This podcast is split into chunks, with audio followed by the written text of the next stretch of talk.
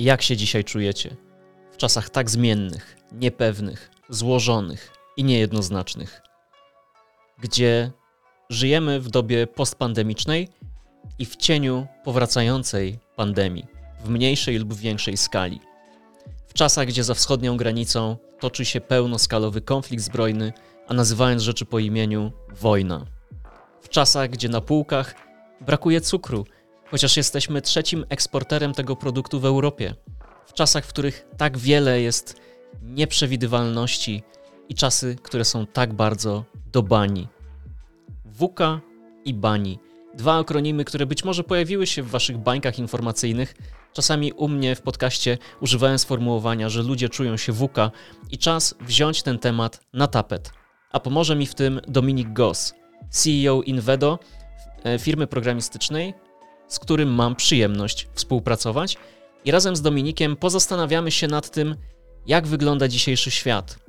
I spoiler: dzisiejszy świat jest bardzo podobny do tego, który znamy od zawsze. Nic się nie zmieniło, chociaż wszystko się zmieniło. I jednocześnie disclaimer przed tą rozmową, bo chcę Was poinformować, że spotkały się dwie osoby, ja i Dominik, które mają dużą łatwość w tym, żeby wychodzić poza znaną i racjonalną rzeczywistość i od czasu do czasu sięgnąć wyobraźnią do różnych abstrakcyjnych konceptów. Więc ta rozmowa może być bardzo wizjonerska i miejscami abstrakcyjna. Zostaliście poinformowani. I jednocześnie zastanawiamy się nad tym, jak nowe technologie i firmy programistyczne, technologiczne mogą pomóc ludziom w zrozumieniu ówczesnego świata i w poradzeniu sobie z wyzwaniami, które nas wszystkich czekają. Jeżeli borykacie się z takim poczuciem swego rodzaju przygnębienia, bo dookoła jest tak wiele pesymistycznych informacji i sytuacji, które mogą nam podcinać skrzydła, to wierzę w to, że jeżeli poświęcicie nam jedną godzinę swojego czasu i zainwestujecie swój czas w tę rozmowę, to być może wyjdziecie z większym poczuciem tego, że może jednak nie jest tak źle i chociaż trochę otuchy zagości z powrotem w waszych sercach. Zapraszam was do wysłuchania mojej rozmowy z Dominikiem. Dzień dobry, witam was serdecznie w kolejnym odcinku Fundamentów Organizacji. Dzisiaj wyjątkowy odcinek z wyjątkowym gościem. Ze mną jest Dominik Goss, CEO Invedo. Cześć Dominik. Cześć Maćku, to e, przyjemność jest po mojej stronie. Jestem wielkim fanem Twojego podcastu, rozmów z Tobą, Twojego sposobu patrzenia na świat, więc ja dzisiaj czuję się podekscytowany i przejęty, będąc u Ciebie. Bardzo miło mi to słyszeć. Dominik, przechodząc od razu do sedna, bo było już intro, dzisiaj rozmawiamy o tym, że ludzie czują się WUKA, a świat jest do bani. Za chwilę odkryjemy te akronimy, co one oznaczają i jak to może wpływać na liderów, na organizacje w dzisiejszym świecie. Nim do tego przejdziemy, jakbyś mógł podzielić się tym, skąd jesteś, dokąd zmierzasz i za co ci płacą w Invedo? pytanie, pytanie mega. Jestem jednym z dwóch funderów Invedo. Wspólnie z Krzysiem założyliśmy Invedo kilka lat temu. To, co dzisiaj robimy, to budujemy e, rozwiązania, które pomagają w codziennej pracy, w takich czasach, które zawsze są, czyli w czasach, kiedy z jednej strony jesteśmy do czegoś zatrudnieni w jednej czy w drugiej firmie i mamy podstawowe zadania do zrealizowania, ale niestety wiele innych formalności nas od tego odciąga. I tutaj często pojawiamy się my i tam, gdzie e-mail, Excel nie wystarcza, budujemy system, który pomaga Ci robić te podstawowe zadania. A czasami budujemy te systemy, które zajmują się tymi dodatkowymi zadaniami właśnie po to, żebyś spędził w nich jak najmniej czasu i mógł się skupić to na tym, na czym chciałbyś się zająć danego dnia, jakie Twoje są obowiązki. Więc jednym słowem, pomagamy ludziom w pracy. Dzisiejszy temat WUKA, BANI to są takie akronimy, które się pojawiają w naszej rzeczywistości i wiążą się bardzo mocno z sytuacją międzynarodową, z sytuacją gospodarczą, bo dzisiaj świat stał się dużo mniej przewidywalny i dla nas, będących w bańce firm programistycznych, mhm. gdzie z pozoru wydaje się, że no, co może iść nie tak w firmach IT. Przecież e, ciągle mamy zlecenia, ciągle, mm, ciągle stawki programistów rosną. Zastanawiam się, jak ty postrzegasz obecnie otaczającą nas rzeczywistość z punktu widzenia firm technologicznych. Pytam Cię o to z konkretnego powodu, bo wiem, że jako człowiek jesteś w wielu kontekstach. Przede wszystkim jesteś człowiekiem, tak jak powiedziałeś, nastawionym na wspieranie i pomaganie innym osobom w organizacji. Z drugiej strony też jesteś w wielu kontekstach biznesowych, społecznych, no i jako też frisowy wizjoner, entuzjasta zakładam, że patrzysz na sprawy szeroko, z wielu punktów widzenia i być może zastanawiasz się albo e, dociekasz do przyszłości, która nawet jeszcze nie nadeszła. I zastanawiam się, jak ty patrzysz na obecnie na to, co dzieje się na świecie versus branża IT, e, jakie wyzwania, jakie trudności, problemy mogą nas czekać. Otwórzmy to bardzo ogólnym pytaniem, z kilku perspektyw. Z pierwszej takiej globalnej perspektywy to właściwie dopiero bardzo subiektywnie, ale mam wrażenie, że jako społeczeństwo przyzwyczailiśmy się, że zmiana jest permanentna, że ona się cały czas dzieje, a właściwie to zmiana była zawsze. Entropia świata od samego początku. I to, co dzisiaj w takim trochę czasie, kiedy jesteśmy, to jako naturalnie ludzie, kiedy dzieje się coś cięższego, świat się zatrzymuje, oby teraz zatrzymywał się jak najrzadziej, to po chwili liczymy na to, że będzie taki moment, kiedy złapiemy oddech. I, a jesteśmy cały czas na takich podwyższonych obrotach. Ostatnie dwa wydarzenia na przestrzeni dwóch lat miały chyba to kluczowe znaczenie. Było ich wiele, ale dwa to na pewno jest pandemia. Jeśli prowadzisz biznes albo pracujesz w firmie, w którą wierzysz, robisz coś, co chcesz robić, to z założenia angażujesz się 120%. I oczywiście to jest taka perspektywa, którą jesteś w stanie utrzymać przez jakiś okres czasu. No i co teraz, jeśli jesteś over zaangażowany, chcesz zrobić coś fajnego, chcesz się rozwijać i przychodzi pandemia. I oczywiście w naszej naturze, ja może patrzę z perspektywy też swojej, mamy zakodowane coś takiego, że kiedy są ciężkie czasy, to jak dociśniemy, to jeszcze z tego skorzystamy. Jeszcze um, zrobimy coś więcej, bardziej się rozwiniemy, zwiększymy zysk, zbudujemy coś fajnego. Tak? No dobra, no i co się okazuje, że jeśli ten czas mobilizacji podkręca tą wcześniejszą śrubę o kolejne nie trzy miesiące, tylko dwa lata, i kiedy już potem to pandemia, która na pewno, ja nazywam ją zmianą, bo ona bardzo dużo procesów przyspieszyła. Wiele rzeczy i takich założeń, które były w nas budowane, odwróciła do góry nogami, chociażby praca zdalna. Wiele firm, wiele osób sobie nie wyobrażało, że tak się da, a przyszłość okazało się, że nie ma innej rzeczywistości i tak można. To kiedy ja tak patrzę trochę subiektywnie, że potem, kiedy pandemia się skończyła, jeśli tak określimy, no to każdy z nas liczył, teraz będzie ten moment na oddech. No i niestety luty, wybuch wojny na Ukrainie, i znowu świat się zatrzymał. I znowu świat, do którego byliśmy przyzwyczajeni, się diametralnie zmienił. I to oczywiście wpływa na każdego z nas, a przecież jesteśmy sobą w pracy, przychodzimy tam jako ludzie. E, każdy od osoby, która jest pierwszy dzień, po liderów, którzy mogą być już tam na przykład kilka lat, po to też, że biznesy się zmieniają i też po to, że klienci, to wszystko, wszyscy żyjemy w tym, w tym świecie, trochę w takim świecie, który jakiś czas temu to chyba widzieliśmy tylko na filmach i niektórzy z nas, ja też lubiliśmy oglądać filmy o 007, e, e, o zimnej wojnie, bo to było coś daleko odległego i wyglądało po prostu jak dobry film akcji, a co jeśli świat się zatrzymuje, ten film, film akcji dzieje się dzieje się obok. Mhm. To zastanawiam się teraz i być może powiem coś mało popularnego, jednakże mam wrażenie, że od wielu lat żyjemy w błędnym paradygmacie czegoś takiego jak work-life balance, bo dużo mówisz o zmianie, o tym, że świat cały czas na nas wpływa i nie jesteśmy w stanie tego przewidzieć i najlepiej, żebyśmy się dostosowywali. A dla mnie work-life balance i to podejście mówi o tym, żebyśmy właśnie szukali balansu i najlepiej ustawili się 50% na work i 50% na life. A patrząc na rzeczywistość i doświadczając jej codziennie w tych czy innych kontekstach, nie da się według mnie e, mieć balansu między jednym a drugim. To jest cały czas spacer po takiej linie rozwieszonej gdzieś nad przepaścią. I spacer na linie polega na tym, że trochę się przechylamy w danym momencie życia na jedną stronę, trochę na drugą.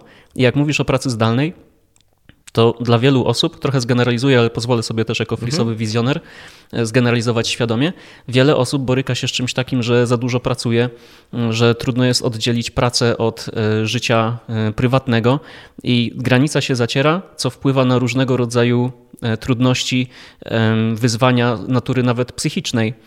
I to mocno wpływa na ludzi z moich obserwacji i dlatego chciałbym zacząć naszą dyskusję od tego, że ludzie czują się dzisiaj WUKA, czyli to, co powiedziałeś. Jest e, WUKA, czyli zmienność, niepewność, złożoność i niejednoznaczność. Jak sobie wygooglujecie ten akronim, to właśnie to są te słowa zapisane w języku angielskim. I chciałbym Ciebie zapytać o dwie rzeczy. Jak Ty postrzegasz, najpierw o jedną rzecz, uporządkujmy tę rozmowę. Mhm. Najpierw o jedną rzecz, jak Ty postrzegasz pojęcie work-life balance, bo ja się z tym nie zgadzam. Dla mnie to jest błędny paradygmat i im szybciej od niego odejdziemy, tym łatwiej się dostosujemy i będzie nam się żyło lepiej. Zgadzam się w 100%. Nie ma czegoś takiego jak balans. To jest poszukiwanie czegoś. Tak samo jak nie ma takiej e, analogia, nie ma konkretnego startu i końca epoki. Renesans, oświecenie. Szukamy takich dat, wynalezienie druku, e, wybuch wojny, gdzie próbujemy zamknąć jakąś epokę i powiedzieć, że zaczęła się kolejna, bo, bo tego potrzebujemy, takiej kotwicy. I to, co ja widzę pod hasłem work-life balance, to bardziej jest to inaczej powiedzenie, zacznijmy zwracać uwagę na rzeczy, na które wcześniej nie zwracaliśmy uwagi. Hmm, ciekawe podejście. Biorę je. Więc zacznijmy od pierwszej litery E, czyli V, zmienność. V oczywiście z języka angielskiego. Nie będę sobie łamał języka, bo jest to dosyć trudne słowo, rzadko używane, więc zachęcam Was, żeby sobie sprawdzić. Będzie też w opisie do tego materiału zmienność. Ludzie czują się zmiennie, tak bym powiedział, pod kątem natury i właśnie dynamiki tej rzeczywistości.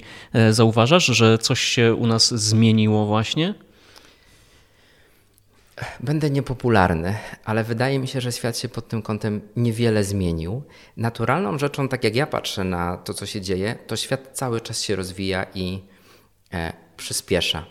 I oczywiście, jako entuzjasta, chciałbym wszystko widzieć optymistycznie i tak widzę, ale jeśli miałbym porównać, to prowadzenie firmy czy życie to trochę może być jak taka jazda pociągiem przez Nepal tuż nad e, krawędzią przepaści. I cały czas masz pomiędzy przed sobą różne zwrotnice. I my jako ludzie pewnie chcielibyśmy naturalnie wiedzieć, że mieć pewność do tego, jak ta droga prowadzi i że zawsze ona będzie taka, bo to nam daje przestrzeń na to, żeby pomyśleć twórczo, żeby zrobić coś dla siebie, żeby zakończyć tą gonitwę dzisiaj, no bo za tydzień, jak teraz wszystkie zadania zakończę, to za tydzień to zakończę i będę mógł się zająć tymi rzeczami, którymi chciałem albo powinienem. Ale świat działa inaczej. I ta zmienność to chyba jest trochę to, że zaczęliśmy sobie z tego mocno zdawać sprawę. Dużo się teraz o tym mówi. Tak jak akronim WK powstał chyba podczas e, zimnej wojny, pewnie początek lat 80. czy koniec lat 70., a właściwie popularny staje się w ostatnich latach. A już dzisiaj mówimy, że świat nie jest WK, a jest bardziej do bani. A dopiero zaczynamy się z jednym określeniem oswajać. No 100% i ja, e, jak o tym mówisz, słyszę w głowie takie sformułowania, które padają od ludzi, którzy prawdopodobnie mają dużo mniejszą preferencję i łatwość w zmianie. Bo jak ty opowiadasz o zmianie, to robisz to z uśmiechem, robisz to z energią i tak jak mówisz, e, tobie optymizm przychodzi po prostu łatwiej. A zdarza mi się słyszeć, być może tobie też, że zdarzało albo nadal, że ludzie mówią, kiedyś było inaczej że mamy nową normalność, trzeba się do tego przyzwyczaić. Jak według Ciebie możemy się z tym pooswajać, bo też firmy się zmieniły.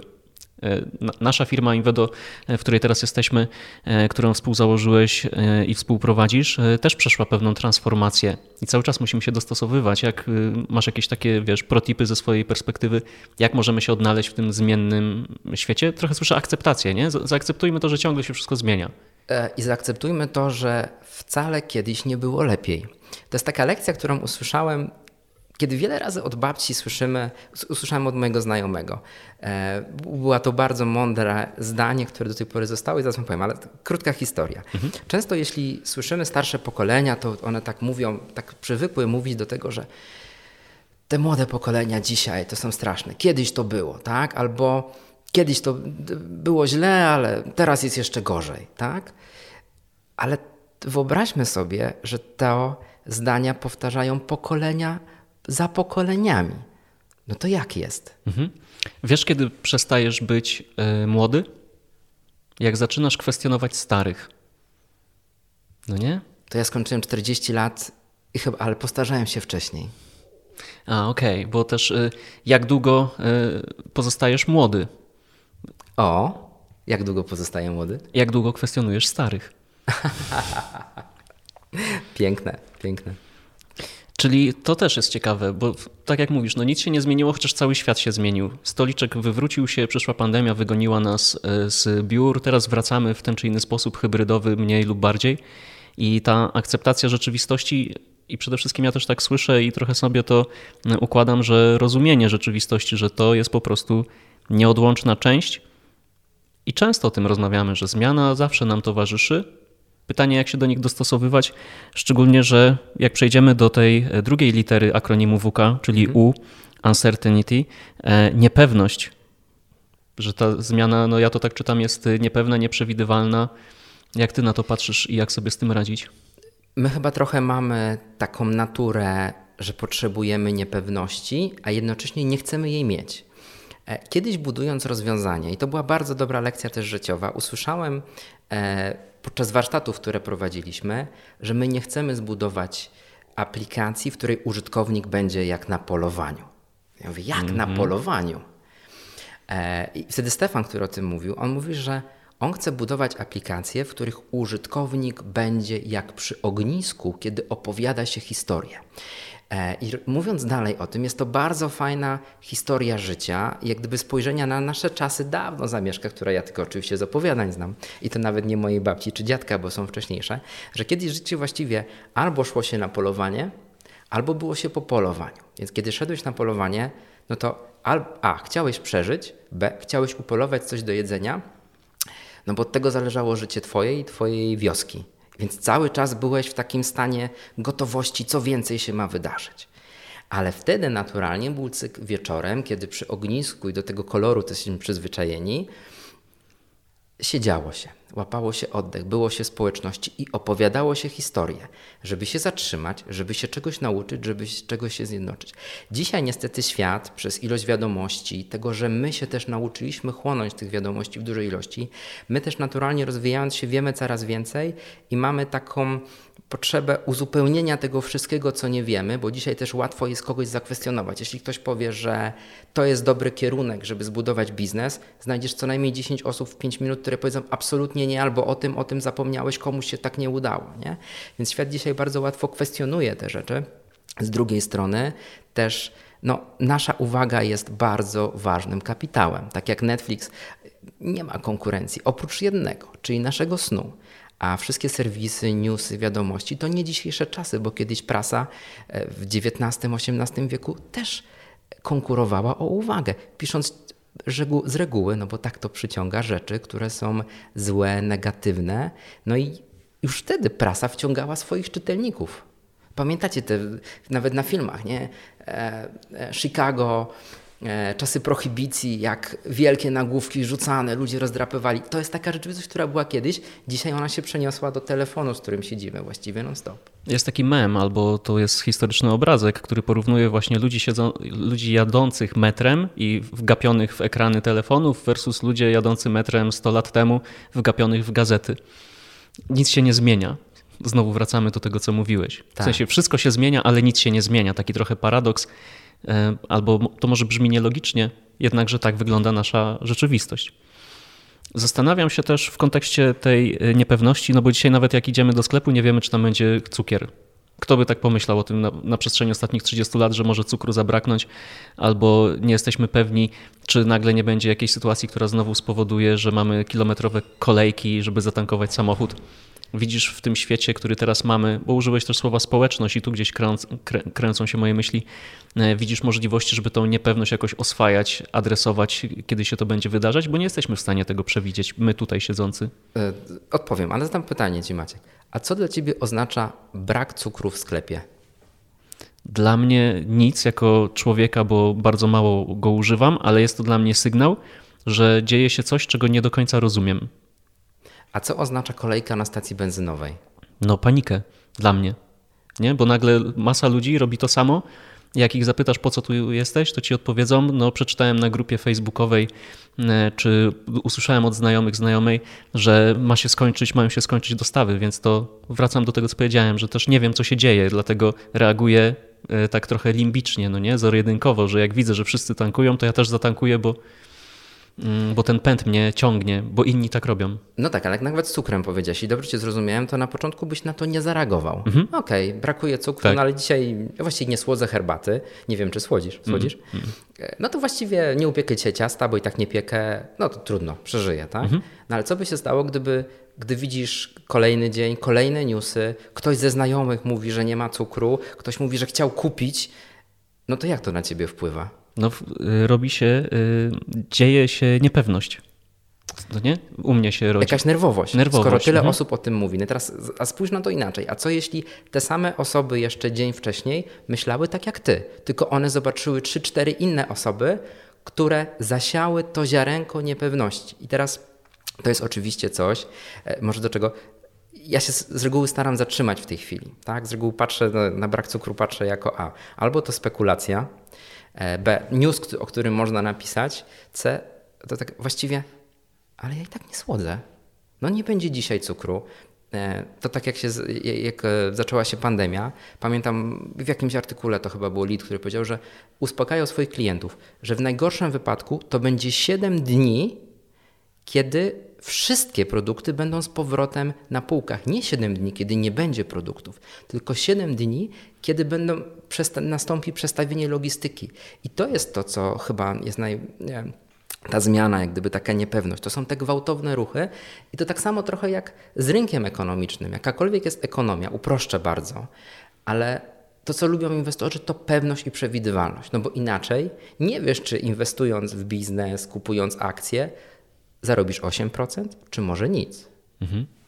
Okej, to wiesz, y, też jak o tym mówisz, ja sobie przypominam, co się działo, jak wybuchła wojna i jak mnie pochłonęło to, że potrafiłem 2, 3, 4 godziny spędzić na różnego rodzaju mm, analitycznej e, weryfikacji tego, co się tak naprawdę dzieje, po czym równie dużą część czasu poświęcałem na to, żeby może nie wyjaśniać, tylko omawiać, opisywać rzeczywistość ludziom dookoła mnie, którzy mówili, że zaraz my będziemy na przykład e, celem jakiegoś ataku czy czegoś takiego, bo e, nie, ciekawa informacja, jeśli ona jest taka chwytająca, dobrze się klikająca, szerzy się bardzo szybko i to buduje tą nerwowość, co powiedziałeś, tą niepewność i zaczynamy tak reagować.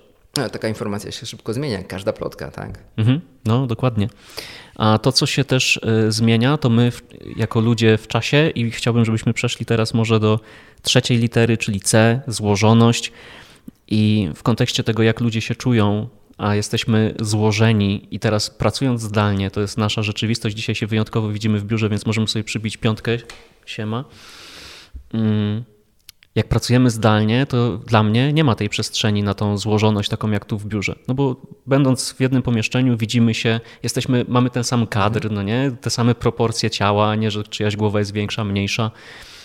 I świat pracy zdalnej według mnie każe nam upraszczać. Człowiek jest bardziej traktowany jako wykonawca pewnego zadania i przeszliśmy na tryb bardziej zadaniowy. To nie ma co ukrywać i ta złożoność nas jako ludzi według mnie gdzieś może umykać, bo się nie zastanawiamy, czy dzisiaj ma ktoś gorszy dzień, że na przykład na Slacku mi odpisał jakimś równoważnikiem zdania, tylko przyjmujemy naszą, naszą perspektywę na rzeczywistość, że o, chyba jest na mnie wkurzony i w ogóle nie, nie wnikamy w to, że ktoś może mieć jakąś sytuację po swojej stronie światłowodu.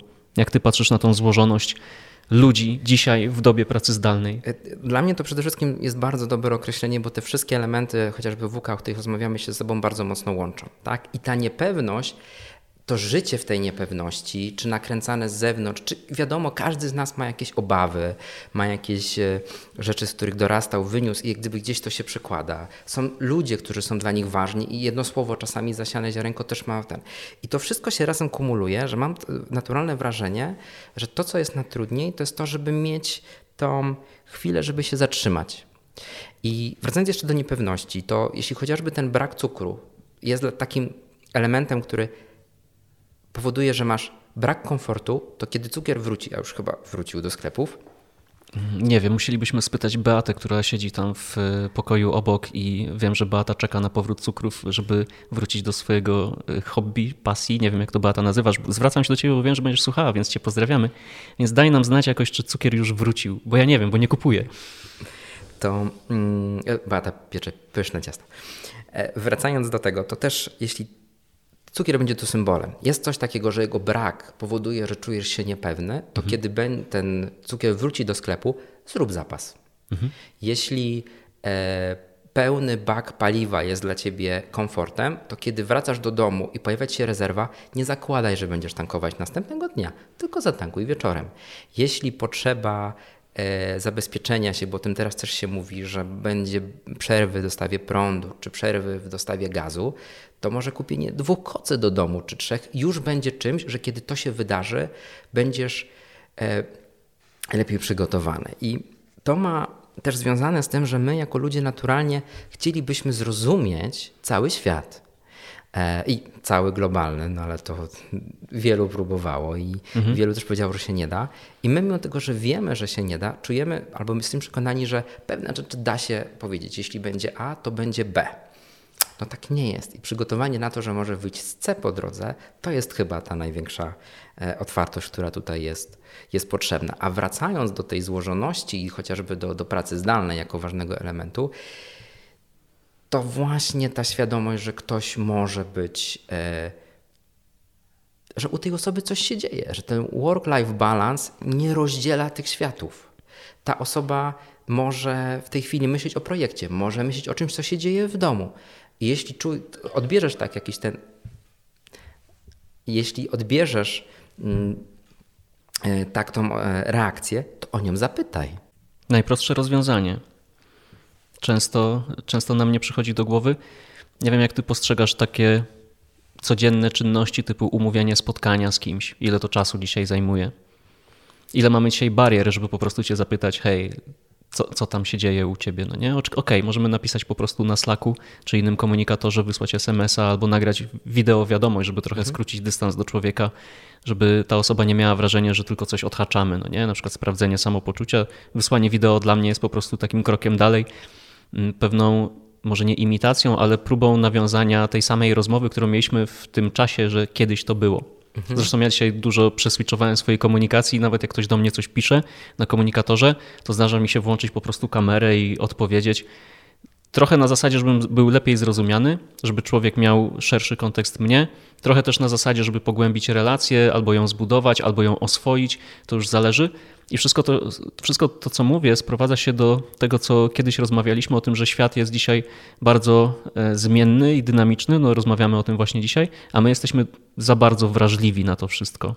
Tak, jesteśmy w ogóle, jak patrzę, i to jest bardzo fajna rzecz, to oczywiście z perspektywy pewnej banki, bardzo empatyczni i nam tego trochę brakuje. Tak? I kiedy rozmawiamy z kimś na kamerce, kiedy jest więcej osób, no to tylko mamy jego wycinek. Często w zaburzonych proporcjach, co się dzisiaj często dzieje, przychodzisz z kimś się spotykasz i mówisz, kurczę, ty jesteś wyższy niż myślałem, tak? Mhm. E, to jest jedna rzecz. Jak gdyby nie mamy tego kontaktu, jeśli jeszcze do tego zniknie wideo, a to też jest fajne, żeby czasami to wideo wyłączyć, na przykład się ruszyć, no to już mamy tylko głos. I całego obrazu osoby, wręcz obecności brakuje. No i teraz neurony lustrzane dobrze działają, kiedy jesteśmy tak, jak my dzisiaj rozmawiamy ze sobą, kiedy możemy sobie bezpośrednio spojrzeć w oczy, a niestety nie patrzymy sobie w oczy, bo w innym miejscu jest kamerka, w innym miejscu jest ekran i to jest też jakiś taki coś, dlaczego nasze organizmy jeszcze czuję, że genetycznie są nieprzygotowane i nieprzystosowane.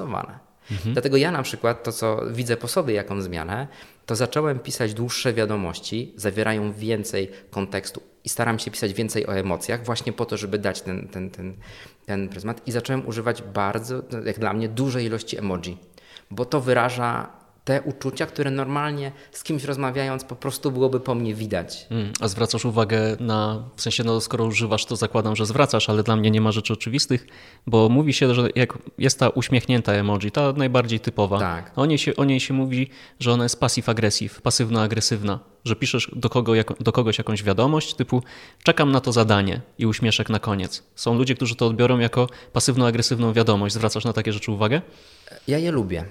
Bo dla mnie to już jest pierwsze Czyli wyrażenie. Pasywno-agresywne? Nie, nie, nie, tak, tak, pasywno-agresywne, bo to już jest dla mnie pierwsze wyrażenie czegoś więcej niż, niż te słowa. E, my oczywiście do takich rzeczy, ponieważ tak często były używane, bardzo często potem traktujemy je tylko zero-jedynkowo, czy traktujemy je tylko jako negatywne intencje. Dzisiaj często, już mam nadzieję, że to się zmienia, że ktoś cię zapyta, co u ciebie, albo jak twój dzień, to po prostu cię pyta i ty możesz odpowiedzieć, co chcesz, a nie jest to kontekst, że na zasadzie, co robisz jutro? Mam wolne. O, to super, pomóż mi posprzątać mieszkanie. Mhm. Mam wrażenie, że przeszliśmy do niejednoznaczności, czyli do ostatniej litery WK, bo to, o czym teraz rozmawiamy, czyli skoro piszesz dłuższe wiadomości, poświęcasz na to więcej czasu, dajesz więcej kontekstu, to ja to odczytuję jako wyjście z niejednoznaczności do próby osiągnięcia jakiegoś jednoznacznego komunikatu, ale zrozumiałego dla konkretnego e, człowieka, bo nie jesteśmy w stanie pisać takich samych komunikatów do wszystkich, nawet z punktu widzenia e, badania psychometrycznego FRIS, które też mamy w Invedo, że są różni ludzie z różnymi potrzebami komunikacyjnymi. I to są w ogóle, Maćku, wielkie podziękowania do Ciebie, bo free zrobiony u nas i też wiele rozmów, które mamy razem, mi jak gdyby też pokazały to, że e, powinienem się chociażby jako wizjoner e, komunikować jak najbardziej precyzyjnie, jak mogę i uwzględniając inne perspektywy, ale mnie też rozmowy z Tobą nauczyły jednej ważnej rzeczy, że ja mam przestrzeń dla siebie, żeby być źle zrozumianym. Mhm. I że to nie jest złe, bo a, e, od drugiej strony naturalnie mam prawo wymagać próby wejścia w mój kontekst, próby dopytania o to, co jest niezrozumiałe, to jest jedna rzecz, a druga rzecz, z nieporozumień wychodzą często fajne rzeczy, o których normalnie nie pomyślimy. Zgadzam się. Warunek jest według mnie tylko jeden taki, że musimy mieć, tutaj mówię twardo, musimy mieć e, szczerą, otwartą, e, autentyczną relację. Tylko wtedy według mnie na, na nieporozumieniach możemy budować, nieważne jak abstrakcyjnie to teraz zabrzmiało. Pełna zgoda. Mhm.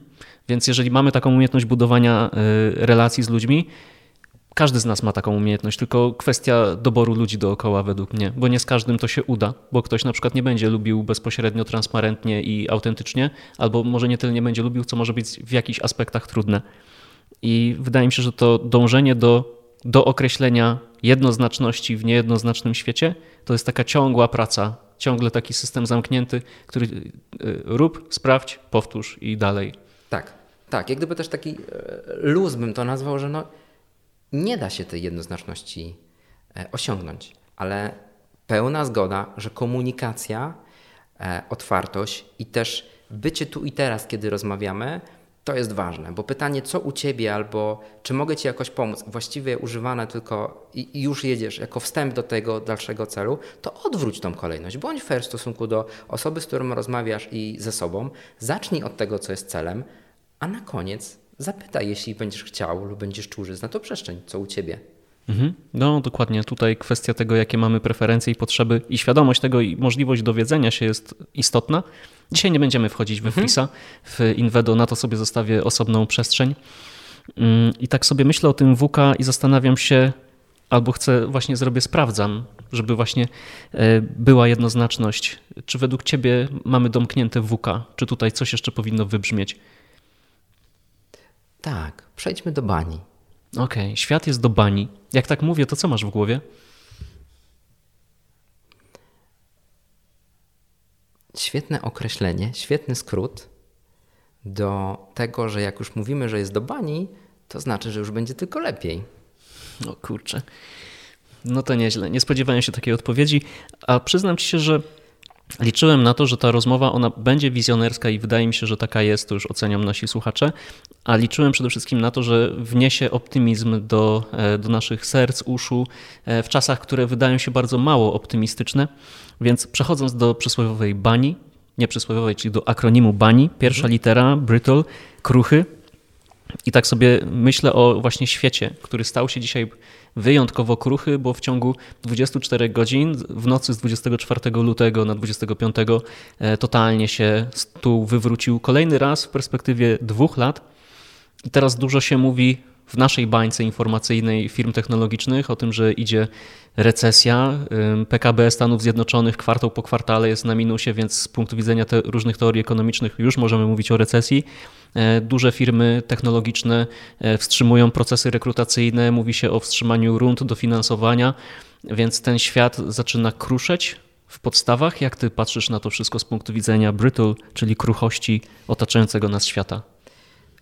W pewnym sensie świat jest kruchy, ale z drugiej strony dla mnie jest niesamowicie wytrzymały. To możemy powiedzieć, że każdy z nas jako istota, jako człowiek jest kruchy, ale z drugiej strony przechodzimy często tak trudne rzeczy, nie tylko wychodzimy z tego mocniejszy, po prostu żyjemy dalej.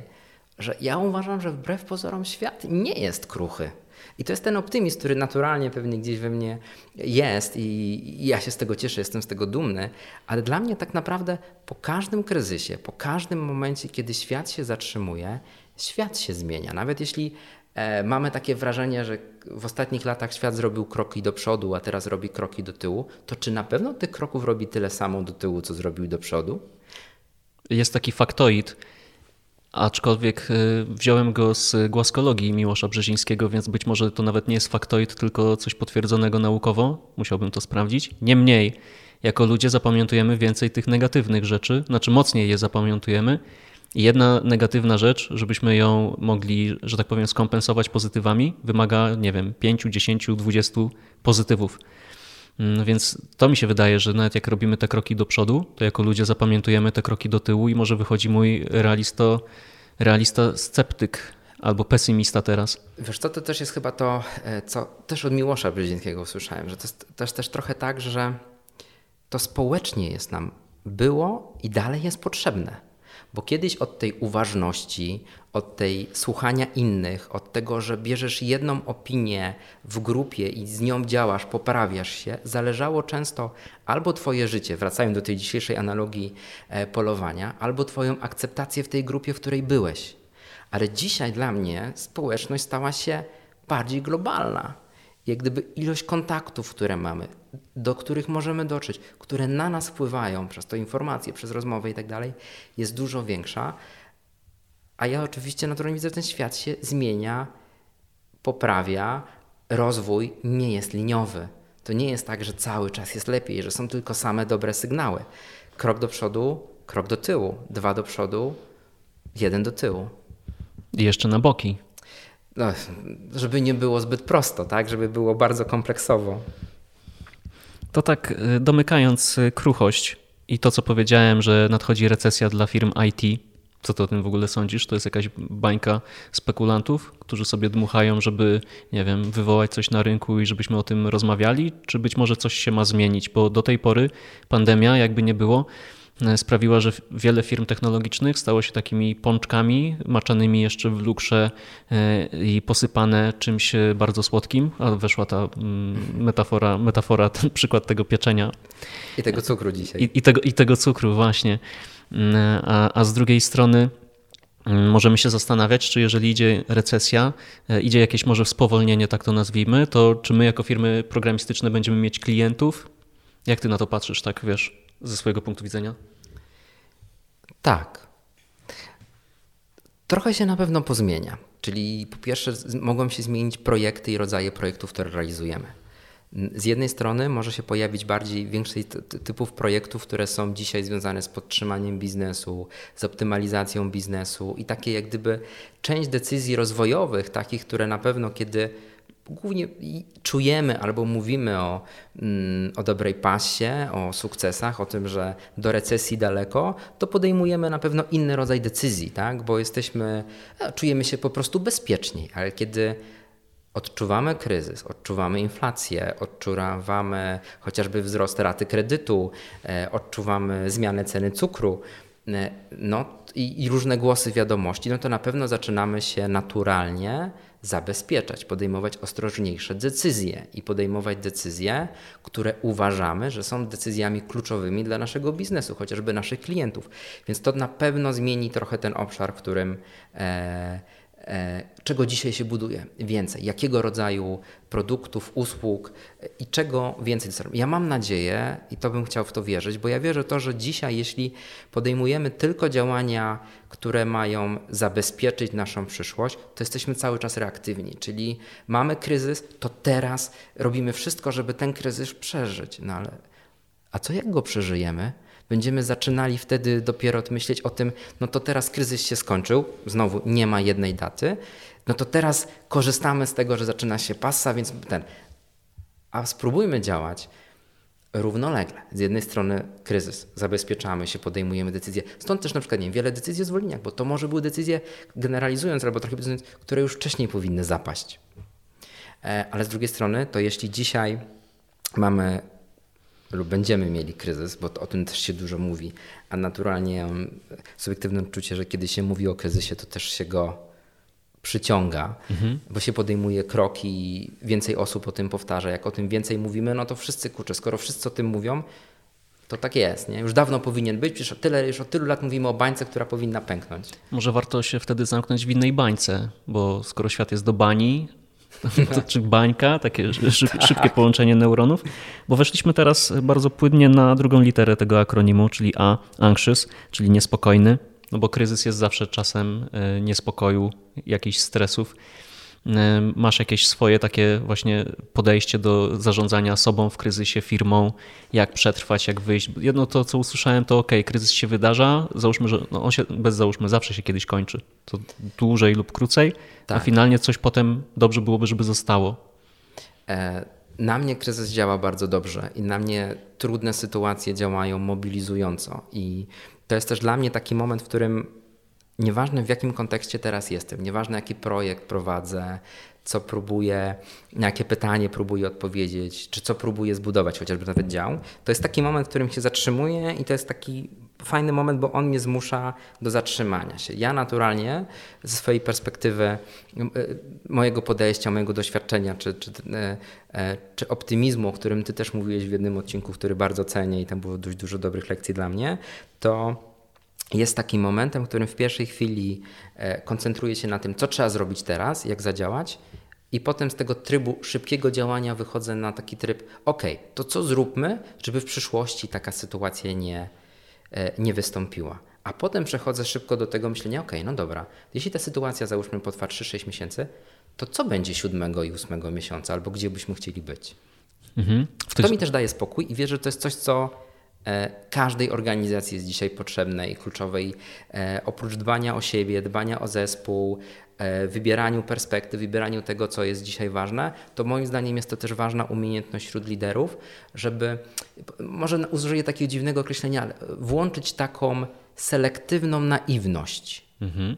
Czyli wybrać te obszary, którymi się przejmuję, koncentruję, poprawiam i inne obszary na razie odłożyć. Co w dzisiejszych czasach jest trudne, bo jeśli jesteśmy świadomi, empatyczni, rozwijamy się, rozwijamy biznesy, dbamy o ludzi, to często to, co nas bardzo boli, to nas dopada w coś, co odłożyliśmy na bok, a już mieliśmy do tego sygnały. Tylko tak zawsze będzie wyglądało, że coś do nas wróci. Pytanie, ile rzeczy jest, o których nie pomyśleliśmy, nie odłożyliśmy ich na bok, a i tak się pojawiają. Mhm. No ta selekcja brzmi jak coś super istotnego, jednocześnie trudnego przez tą ilość tematów, ilość niepoliczalne, tak. bo tego tak jest wiele, że trudno to ogarnąć. Zastanawiam się też, jak podchodzisz do kwestii związanych z bezpieczeństwem psychicznym, bo to jest taki wątek, który według mnie dzisiaj warto go ustawić sobie jako priorytet, obok czegoś, co na szczęście coraz mniej jest mm, deprecjonowane i staje się takim standardem i według mnie słusznym paradygmatem na dzień dzisiejszy, tak oczywiście mhm. uważam, bo być może kiedyś zmienię to podejście, chociaż dzisiaj jestem przekonany well-being nie? I, I, bezpieczeństwo psychiczne i wspieranie ludzi w tego typu hmm, obszarach. Jak ty podchodzisz do, tego, do tych kwestii? E, ja się cieszę, że nie tylko u nas, bo u nas to czuję, że w Inwedo to było e, w kościach, w DNA od samego początku. Mm, to wiele firm, a właściwie powiedziałbym, że z perspektywy pewnej bańki większość, albo właściwie wszyscy, no bo jak ktoś o tym nie myśli, no to, no to hej, halo, takie czasy mamy. To, że jako firmy spojrzeliśmy na ten well-being, zaczęliśmy o nim myśleć, e, dajemy narzędzia, które w tym pomagają, bo nie ma balansu i nie ma dzisiaj czegoś takiego, że zamykasz laptopa, wychodzisz i nie ma cię w kontekście firmowym. Nawet jeśli świadomie o tym nie myślisz, a jesteś w dobrym, fajnym miejscu, to twoja podświadomość dalej pracuje. Więc skoro większość swojego czasu w ciągu dnia, oprócz snu, no chyba, że Netflix go zjada, e, spędzasz w pracy, w miejscu, w którym chcesz być, chcesz robić coś fajnego, chcesz mieć wpływ, to oznacza, że to naturalną sposobnością czy odpowiedzialnością tego miejsca, jedno i drugie połączyć razem, jest dbanie o wspólny well-being. Dla mnie to jest o tyle istotne, że działanie razem to nie jest maraton, to nie jest sprint, to jest raczej bardzo długa wycieczka przez góry, w której usiądziesz w schronisku, w której zjesz kanapkę, w której wejdziesz na rysy, zejdziesz z rys i pójdziesz dalej. Mhm. No, ci z Was, którzy biegali kiedyś po górach, to po górach się też biega inaczej. Tam się częściej wchodzi, raczej zbiega, ale jest też dużo takiego chodzenia. No i też e, samo otoczenie gór. No nie? nie chcę wychodzić na wątki krajoznawcze, ale teraz myślę, możemy mieć w głowach jakieś wyobrażenie pięknych widoków i patrzenia z perspektywy na tematy. E, no, ja na przykład lubię biegać, biegam za mało, e, ale dla mnie bieganie jest też taką formą, jak to e, często można powiedzieć, mindfulnessu czy medytacji, kiedy A, naturalnie dostarczam endorfiny, robię coś dla swojego organizmu, B, porządkuję myśli nawet nie myśląc o myślach. Mhm. To teraz zbierając to wszystko w jedną całość, czyli przechodząc do trzeciej litery, bo dlatego Cię zapytałem o bezpieczeństwo psychiczne i well-being, bo trzecią literą w bani jest nieliniowy. Przyczyna i skutek często nie jest możliwa do mm, oszacowania z góry, a w branży IT ciągle jest trudno coś zaplanować. Mhm. Jeżeli firmy świadczą usługi, um, usługi, a nawet jeżeli firma robi produkt, to nagle może się okazać, że świat się zmienił, więc trudniej jest planować, wydaje mi się, niż kiedykolwiek, chociaż wydaje się, że mamy masę narzędzi do tego, żeby planować, starać się przewidzieć lub być może stworzyć przyszłość. I według mnie im więcej firma położy wysiłku i takiego skupienia, żeby zadbać o bezpieczeństwo psychiczne ludzi, i to może doprowadzić w jakimś aspekcie do czegoś takiego jak mm, wypracowanie kompetencji, która się nazywa tak trochę z angielska rezyliencją, mhm. czyli odporności, no to to jest taka droga do tego, żeby ludzie w tym e, świecie, który jest do bani, mogli się odnaleźć. Szczególnie, że tak jak mówiłeś, raz do przodu, dwa razy do tyłu, no i dołożyliśmy jeszcze na boki albo gdzieś na skosy no to to jest mega istotne, żeby mieć taki kręgosłup i to też, co powiedziałeś, że jako firma stawiamy na to nacisk, żeby zadbać o ludzi, bo wtedy będziemy mieć większą szansę na to, żeby się jakoś odnaleźć w tej rzeczywistości nieliniowej. Tak, to jest tak, że pamiętajmy o tym, że sama droga jest bardzo ważna, czyli po pierwsze określenie celu, czyli kierunku, w którym chcemy dojść, trzymanie się tej ścieżki, ale nie na zasadzie przepaści, nad którą wisisz i masz właściwie ścieżkę, którą możesz pójść, ale dalej trzymasz się łańcuchów, no bo przecież dwa tygodnie temu powiedziałeś, że to jest jedyna droga, a tej drogi już nie ma, dalej nią próbujesz iść, tak? Więc to jest na pewno to, że chcielibyśmy mieć taką prostą ścieżkę, którą możemy dojść do celu i ten cel osiągnąć. E, chcielibyśmy mieć pewnie takie szkiełko i oko albo kogoś, kto nam powie, jak to zrobić. I to jest, cofnę się wcześniej, po to, żeby pokazać, że ta zmienność, ten świat tak bardzo się nie zmienia w pewnych obliczach. E, transformacja w Polsce, e, połączona z tym, że w internecie może znaleźć każdą informację i nauczyciel przestaje być alfą i omegą. Skrypt, który był wzięty ze studiów, kiedy nauczyciel powiada na lekcji, już nie jest adekwatny, nie jest prawdziwy, a fajnie pewnie w założeniach było. E, to kiedy nestorstwo też się zmienia, kiedy dziadkowie czy nasi rodzice nie wiedzą już wszystkiego o świecie, bo dostęp do informacji i jego zmienność jest większa. No i teraz, kiedy nie mamy kogoś takiego, kto nam powie, jak zrobisz A, to będzie B, a z drugiej strony, kiedy mamy dużo głosów, które mówi, że no, jeśli ty zakładasz, że jak robiąc A zrobisz B, to na pewno tak nie będzie. 1, 2, 3, 4 punkty, no to realnie to całe otoczenie doprowadza do tego, że e, a zakładamy, że nie ma drogi A do B, że nie ma sensu myśleć o tym, czy jak zrobimy A, to będzie B, bo przecież może być CD i tak dalej.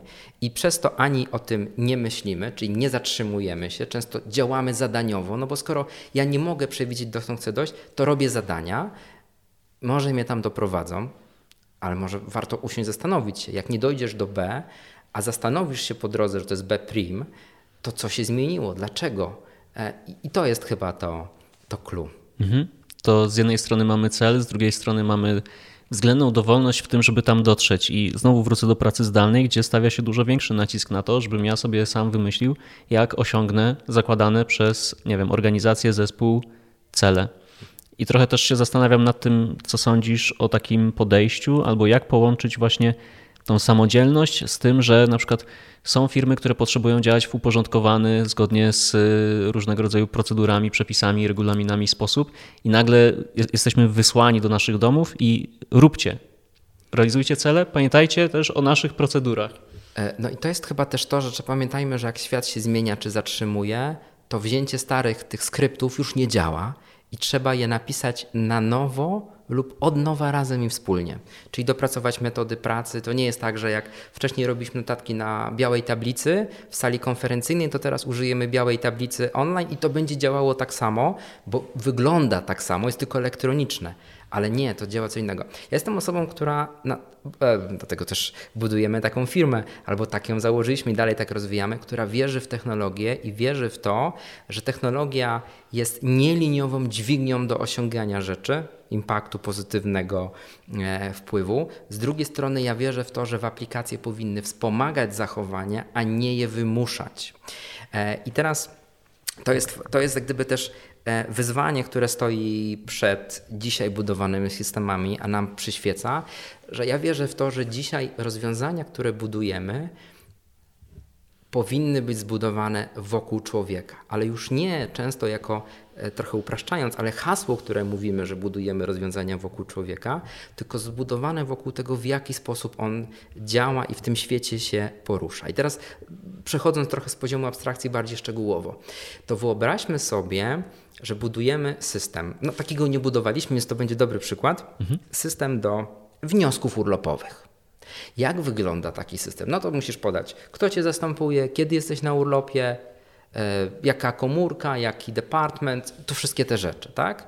No i, i teoretycznie ten system zrealizowałby to, za, to by zadanie, tak? No ktoś idzie na urlop, wchodzi do systemu, wypełnia. Ale niestety taki system wylądowałby w kategorii systemów, które nie są adekwatne do dzisiejszego świata i do tego, co potrzebujesz. Bo wypełniając taki wniosek urlopowy, ktoś by założył, dobra, muszę pojechać na urlop, no, to jest tyle rzeczy właśnie się dzieje w niepewnym świecie, ciągle zmieniającym. Mam jeszcze rzeczy, jadę w piątek na urlop. Dobra, jest poniedziałek, zrobię to we wtorek. We wtorek, no to w czwartek.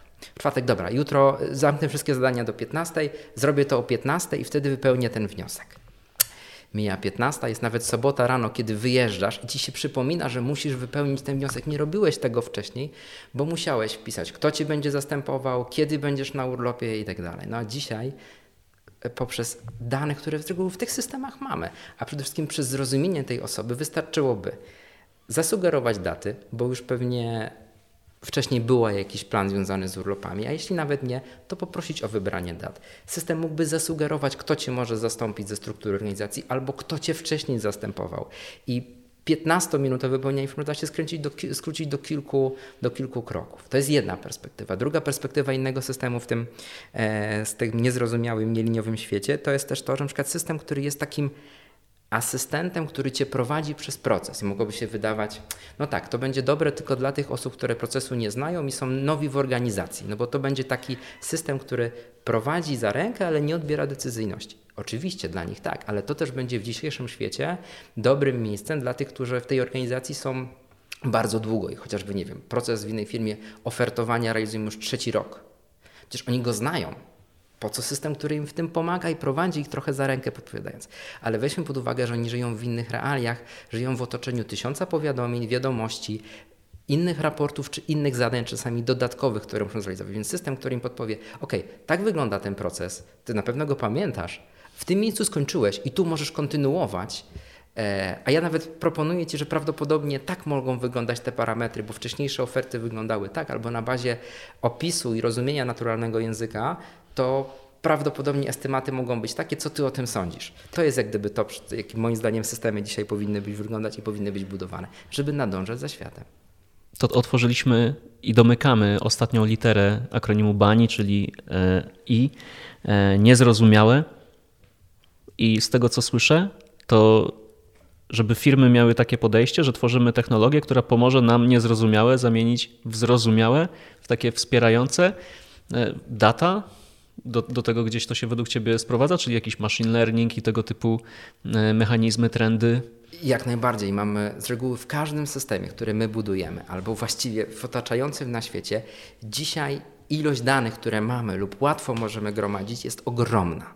Pojawia się pytanie, jak te dane wykorzystać? I dzisiaj też już z, z moich doświadczeń, rozmów, pokazanie tabelki Excela, pokazanie 10 wykresów nie odpowiada na to pytanie, bo albo trzeba być, mieć umiejętności analityczne, żeby popatrzeć na ten układ kolumn, wierszy i coś z tego wywnioskować, albo na ten wykres, albo nawet kiedy mamy te analityczne umiejętności, to trzeba mieć czas mhm. chwilę, żeby usiąść, a dzisiejsza rzeczywistość nam tę każdą chwilę odbiera.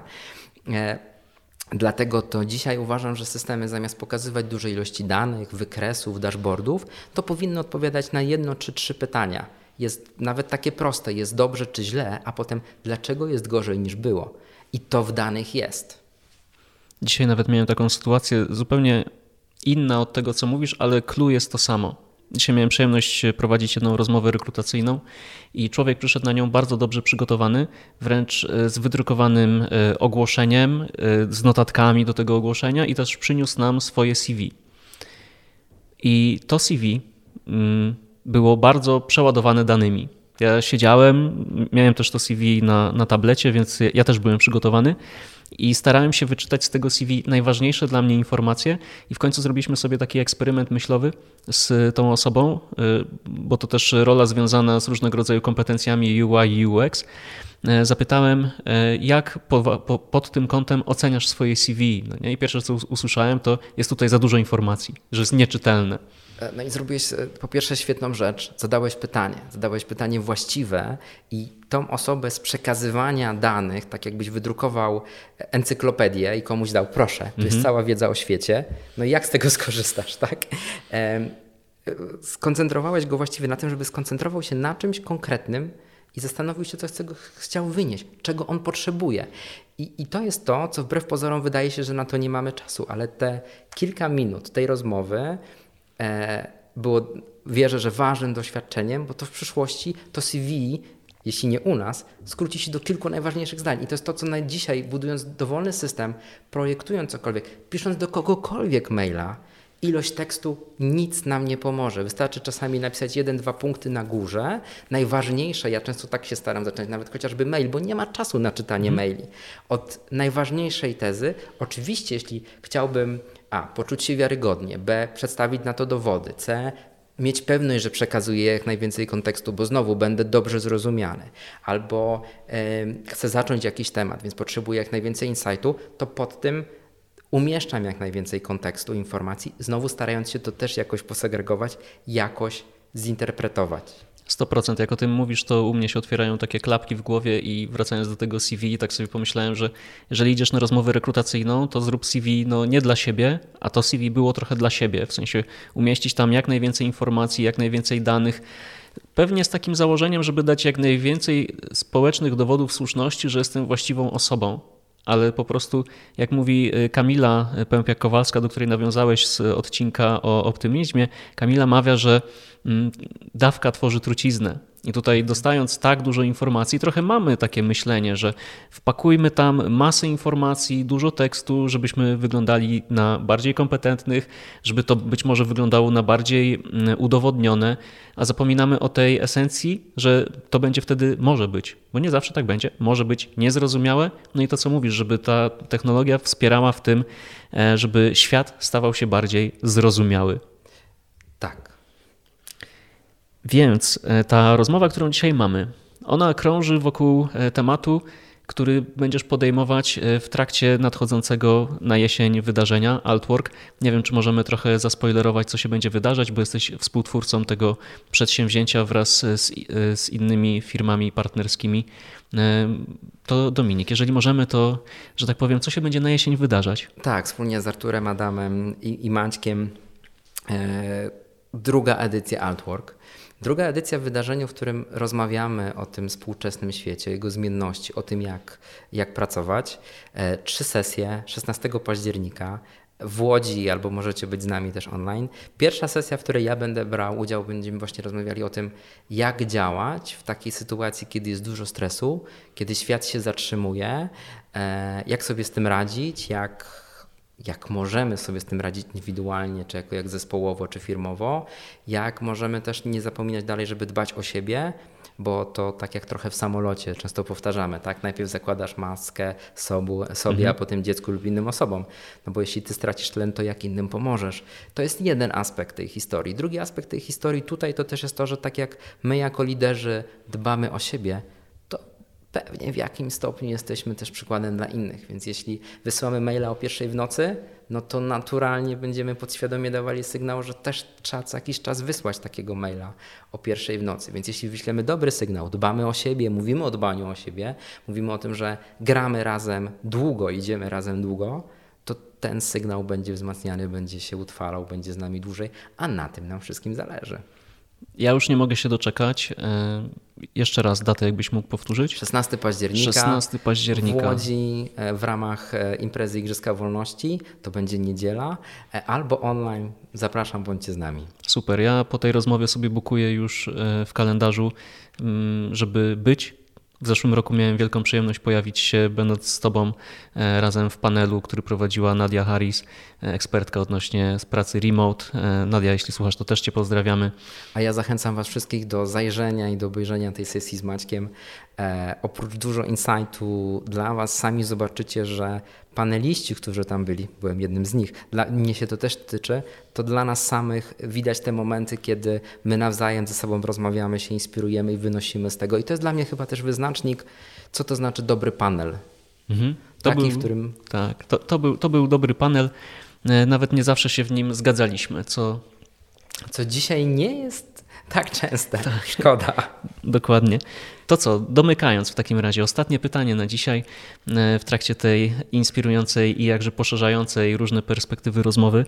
E, Dominik, jesteśmy na łamach podcastu Fundamenty Organizacji i jestem turbo ciekaw, gdzie ty upatrujesz dzisiaj fundamentu organizacji takiej, która będzie odporna na taki świat, w jakim żyjemy, responsywna na problemy i wyzwania tego świata i samoświadoma, czyli ucząca się świata, który ciągle się zmienia, a mimo to jest ciągle taki sam.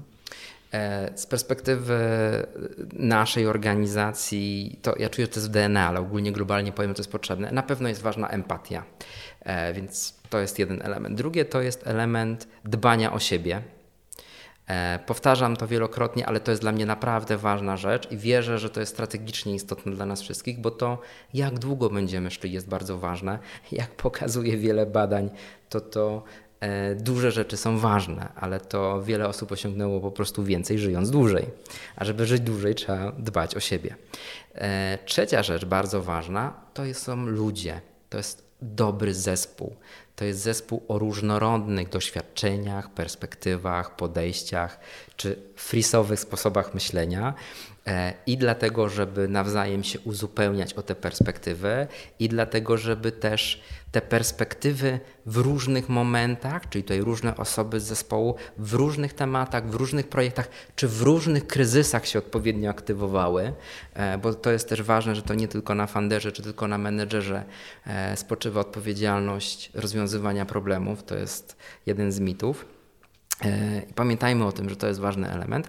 Kolejnym elementem powiedziałbym, że na pewno komunikacja i ja widzę, jak fajnie ta komunikacja się zmienia. Jak cały czas uczymy się tej komunikacji, otwartości, mówienia też o tym, jak się czujemy, czy już nie odrywania siebie, jakbyśmy byli robotami, bo nie mamy uczuć, bo jesteśmy w pracy, jesteśmy profesjonalistami, a mamy uczucia, wszyscy te uczucia mają. A ostatnim elementem, chyba najtrudniejszym, to jest, żeby w tym wszystkim mieć jeszcze czas na strategię, na zastanowienie się, gdzie chcemy być za jakiś czas, a co za tym idzie, na podejmowanie trudnych decyzji, nawet takich, że czymś się nie zajmiemy, że o czymś nie napiszemy, że nie będziemy na wszystkich portalach społecznościowych, nie będziemy nagrywali wszystkich wideo, nie będziemy na wszystkich konferencjach, nie będziemy wszystkiego liczyli samemu, nie będziemy robili znowu, no i tak dalej, i tak dalej. Będziemy to wszystko razem dzielili. Bo dla mnie fundamenty organizacji to jest też taka analogia e, jak w studiu nagrań konsoleta. Właściwie firma jest taką analogią, gdzie masz wiele suwaków i to zawsze któryś suwak będzie za nisko, i zawsze nie podniesiesz wszystkich suwaków do góry. Ale mając te fundamenty, to nie będziesz przesuwał jednego suwaka, kiedy wszystkie będą uciekać, tylko razem w zespole będziecie przesuwali różne suwaki od rozwoju biznesu, zwiększenia przychodów, przez dbanie po ludzi, szukanie nowych możliwości, a jednocześnie na przykład nie, dbanie o społeczność lokalną. Spuentuję to jednym zdaniem wszystko, co powiedziałeś. Ludzie, dbajcie o siebie empatycznie. I w ogóle jeszcze, bo otworzyłeś mi to, miałem już kończyć, ale ponieważ to jest moje show, to ja decyduję, kiedy kończę. Um, wojna, pandemia, wszystkie te tragiczne wręcz sytuacje sprawiają, że ludzie są bardziej empatyczni, bo wszyscy często mamy, wszyscy często, ale bym zgeneralizował, ale zdarza się, Powiem wprost, mamy ten sam problem. Jak się zaczęła pandemia, no to to był problem nas, nas wszystkich. Jak, jak, jak wybuchła wojna, to to też dotknęło nas wszystkich, co jest, to źle zabrzmi, ale to jest dobre podłoże do tego, żebyśmy trenowali w sobie tę empatię, która ci jest tak bardzo potrzebna. E, pełna zgoda, bo to jest też taki moment, który nas naturalnie jednoczy i to, było, to jest niesamowite, co się wydarzyło e, w momencie wybuchu wojny. Pomoc, zaangażowanie, realne działania, które każdy z nas podejmował, sam się organizował. No, każdy z nas tych przykładów widział dużo.